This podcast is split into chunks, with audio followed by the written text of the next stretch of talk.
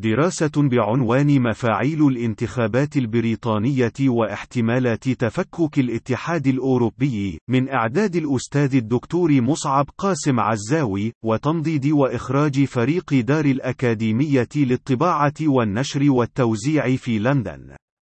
أيام قليلة تفصل الناخبين البريطانيين عن انتخابات تشريعية استثنائية في أهميتها الجيوسياسية على المستويين المحلي والعالمي في آن معا،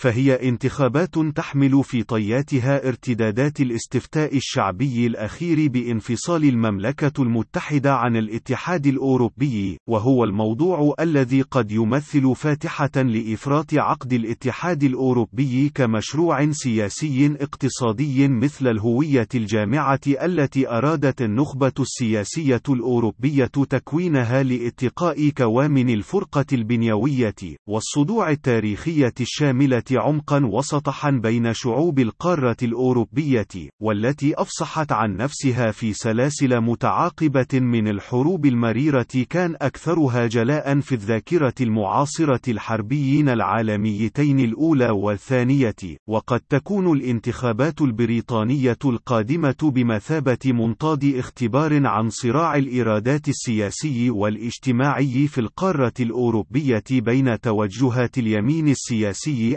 الذي انزاح باتجاه كثير من التطرف في الآونة الأخيرة جراء الأزمتين الخانقتين التي تحيقان بمشروع الاتحاد الأوروبي، أولاها أزمة التراجع الاقتصادي المقيم منذ كارثة الركود الاقتصادي العميم في العام ألفين وثمانية، والذي لم تتمكن أي من دول القارة العجوز الخروج منه فعليا لحد الآن، وجميعها محاصر بمعدلات نمو اقتصادي أقرب لأن تكون صفرية أو سلبية في الواقع إذا تم أخذ معدلات التضخم بالاعتبار، وما تسببه من تآكل لقيمة الاستثمارات والثروات الكلية في القارة الأوروبية عما كانت عليه قبل تلك الكارثة الأخيرة، وهو الانزياح المشهود الذي أخذ يعبر عن نفسه في تآكل عميق لكل مفاهيم ومفاعيل دولة الرفاه بشكل متسارع أشبه بكرة الثلج،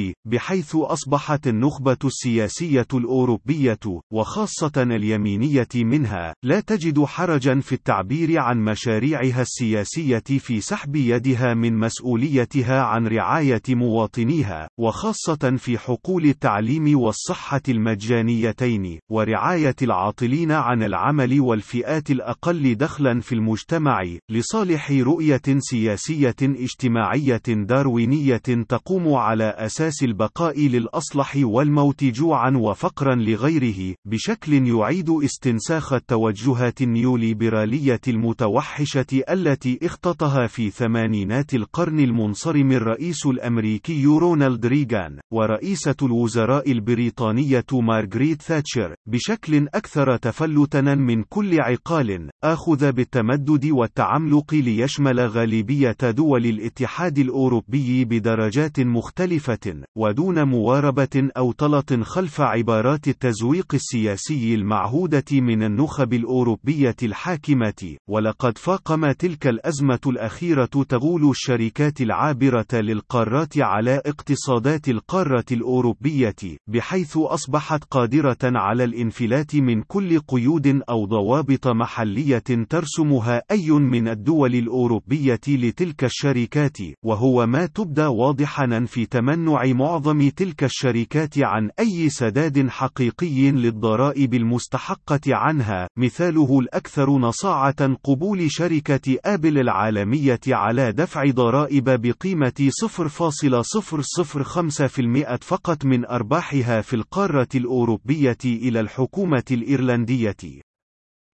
وهي حالة الاستعصاء التي فاقمت أزمة موارد الحكومات الأوروبية، وجعلتها محشورة في الزاوية، ومرغمة على تبني سياسات تقشفية استثنائية في حال تطبيقها كليا بالشكل الذي تم اعتمادها به في اليونان راهنا، فإنها سوف تحول معظم الدول الأوروبية إلى دول أشبه بالمكسيك، نموذجها الوصفي جزر من الثراء الفاحش محاطة ينبطفان من المناطق الفقيرة التي يسكنها الملايين من المعدمين الذين لا يستطيعون إيجاد عمل لهم، ولا نظام حماية اجتماعي مكفول من الدولة يحميهم من الشر المستطير الذي يعايشونه يوميا. والأزمة الثانية تمثلت في موضوع طوفان اللاجئين الذين حلوا خلال السنوات القليلة الماضية على ضفاف القارة الأوروبية، فوضعوا وساسة الأوروبيين في مواجهة مباشرة مع رياء خطاب حقوق الإنسان والحريات الذي طالما اعتبروه العنصر المميز للتقدم الحضاري للشعوب الأوروبية على غيرها، والذي تبين مخاتلته ومحدوديته الواقعية عند أول امتحان أخلاقي له. فتبين فعليا أن معايير حقوق الإنسان هي معايير انتقائية في الفكر السياسي الغربي ناظمها التكويني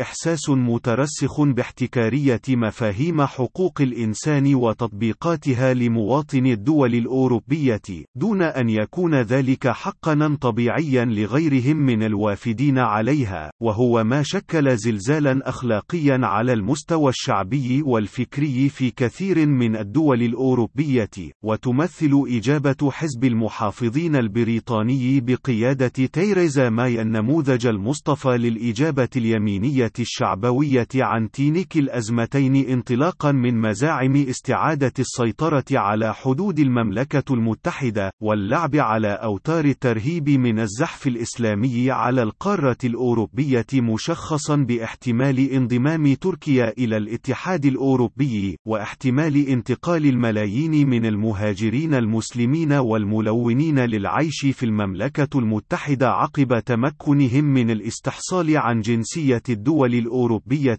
التي حلوا عليها لاجئين في سياق الأزمة الثانية السالفة الذكر. وعلى المقلب الآخر تقف إجابة حزب العمال البريطاني بزعامة جيرمي كوربين الذي يحارب جاهدا من خلال أجندته اليسارية لاستعادة حزب العمال إلى موقعه التاريخي في الدفاع عن الطبقات الوسطى والفئات المستضعفة في المجتمع، بعد أن حوله سلفه توني بلير إلى حزب من نموذج أحزاب يسار الوسط الانتهازية التي لا يضيرها التلون الحربائي بكل الأشكال والألوان بحسب الحاجات الذرائعية الظرفية وليس المبدئية، تبعا لتغير الظروف واتساقا مع بوصلة مراكز الثقل والضغط في الاقتصاد البريطاني، ممثلا أساسا بالشركات الكبرى التي شكلت الزناد القادح للأزمة الأولى التي عرضنا عليها أعلاه. ويعرف مشروع جيرمي كوربين نفسه سياسيا بكونه نقيضا لسياسات النيوليبرالية المتوحشة التي تقودها حكومة حزب المحافظين في معاداة المهاجرين والتخويف من الغزو الإسلامي للقارة الأوروبية، ولسياسات الخصخصة وتهشيم وتهميش دور الدولة اقتصاديا واجتماعيا على المستوى الوطني، وخاصة فيما يتعلق بدفاعه المستميت عن إعادة الاعتبار لمبدأ التعليم المجاني بكل مستوياته، وخاصة التعليم العالي منه الذي أصبحت فواتيره بمثابة الكابوس المهول لكل أبناء الطبقات الوسطى في بريطانيا الذين أصبح الكثير منهم غير قادر على الالتحاق بالجامعات بعد زيادة رسومها في عهد حكومة المحافظين، بالإضافة إلى تعهده ببعث الروح في القطاع الصحي العام في بريطانيا الذي يكاد يحتضر من قلة التمويل والدعم الحكومي الذي يلقاه من حكومة المحافظين الحالية. إنها في الواقع انتخابات ترقى المنافسة فيها سياسيا واجتماعيا لأن تكون معركة كسر عظم، سوف يكون لمفاعيلها ارتدادات عميقة على مستوى مستقبل وبنيان المملكة المتحدة الاقتصادي والاجتماعي، قد تؤدي في سياق مآلاتها المنتظرة إلى انفراط عقد الاتحاد الأوروبي أو توطيد عراه. لندن في التاسع والعشرين من جمادى الأول ألفين وسبعة عشر.